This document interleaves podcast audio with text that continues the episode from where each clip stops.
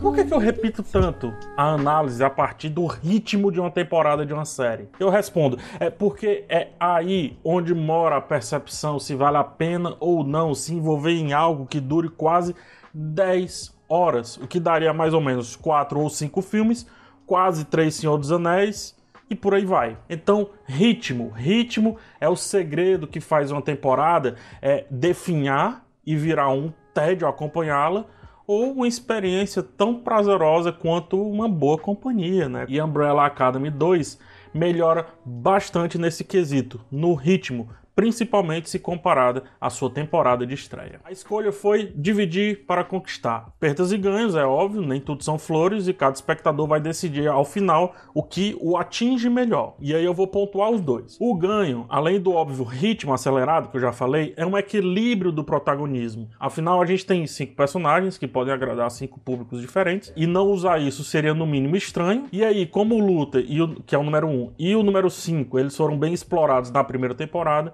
temos os dois compartilhando os conflitos ali, muito, com conflitos muito próximos, né, nessa, nessa nova jornada. Diminui a relevância dentro da história do personagem do Luther e dá um papel de liderança que o número 5 já pedia faz tempo, desde o primeiro episódio da temporada anterior. Fora eles, temos um núcleo discutindo negritude, outro discutindo o amor entre pessoas de mesmo sexo em uma sociedade diferente da nossa, e finalmente temos Klaus, sendo Klaus e às vezes bem, o que já é bom por natureza. E foi dada agora a ele uma seita que nos faz discutir como é, da década de 60 até hoje as pessoas elas não perdem em nenhum momento o costume de seguir cegamente propensos messias. E já caro logo quem, vai, quem vem falar, quem lacra não lucra, né? Muita gente vai dizer isso diante das jornadas da Vânia e da Alice. Visitar a década de 60 e não falar sobre a luta por direitos iguais relacionados à cor da pele e não conversar sobre a mulher e seus desejos reprimidos é como ir ao shopping só para ver coisas e pagar um estacionamento caríssimo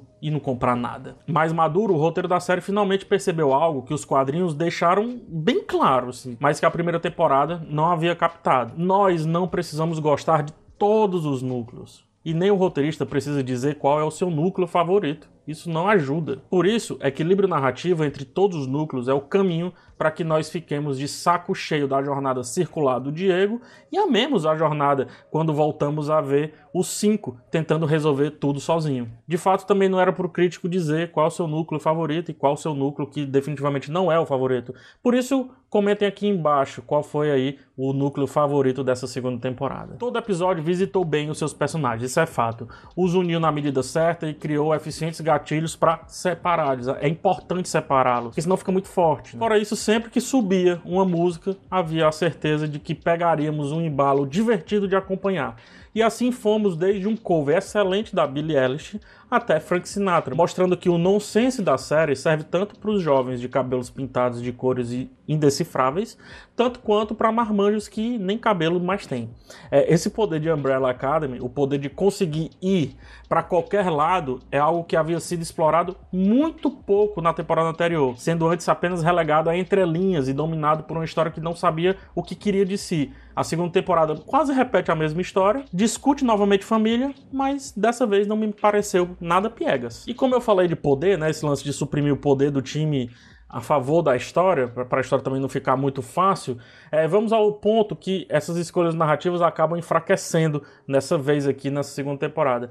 Ao colocar cada um dos irmãos literalmente como heróis de fato, a temporada se afasta daquela aquela dualidade gostosa da primeira, a qual eu, é, me fez discutir o peso do poder em um vídeo que está aqui na descrição dos vídeos, na, na, descrição desse vídeo aqui, e no qual eu falei sobre, enfim, filosofei sobre o poder, Foucault e por aí vai. Do ponto de vista da Umbrella, né, a série ela posiciona os irmãos do literal lado do bem o, o, lado do bem, o lado da pureza, o lado reto, a jornada do herói de fato. E apenas flerta com a relação do poder e da corrupção ao trazer mais o pai adotivo dos jovens para dentro da história. Pena que o senhor Hargreaves, né, ele tem um pé dentro da história e outro fora, evitando o que poderia ser aí o melhor vilão, um vilão realmente impactante. Afinal, o último episódio promete muito, mas pouco cumpre, fazendo com que o real clímax da série more antes do final de fato. Cabe aí pelo menos é, mais uma temporada a fim de realmente termos algo substancial. É isso que está faltando, ainda algo substancial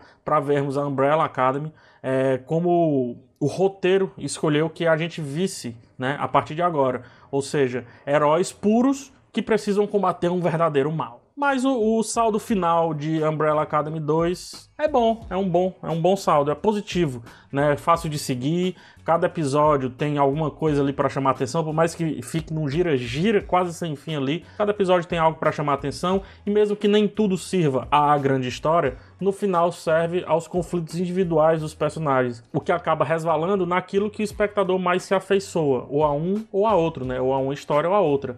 É o famoso tem história para todo mundo, é só ter paciência que o seu núcleo volta já, o seu núcleo favorito volta já na hora certa. E é isso, é. Me segue nas redes sociais, tem Instagram e Twitter aqui na descrição. Vê lá esse vídeo que eu falei sobre poder, né, e, com a Umbrella Academy. E finalmente, se tiver gostado desse vídeo aqui, dá joinha, se inscreve no canal. Nos vemos numa próxima e tchau.